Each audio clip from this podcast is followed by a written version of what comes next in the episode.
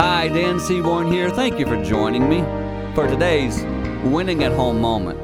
In this list of ideas I'm sharing from Gordon MacDonald that I've shared with you in the previous episodes, I've talked about how we grow through ages and stages of development, which is part of our mission here at Winning at Home. In the 50s, he said, You asked this question, How long can I keep doing this? is so good. I'm in my 50s and he's dead on. I'm thinking, Man, I enjoy what I do. I love bringing these winning at home moments to you, but how long are you going to want to listen? Is there come a point where you say, that guy's old. I don't, I don't know if he's connected anymore. We ask that question, and it's normal, and it's healthy. It's part of life.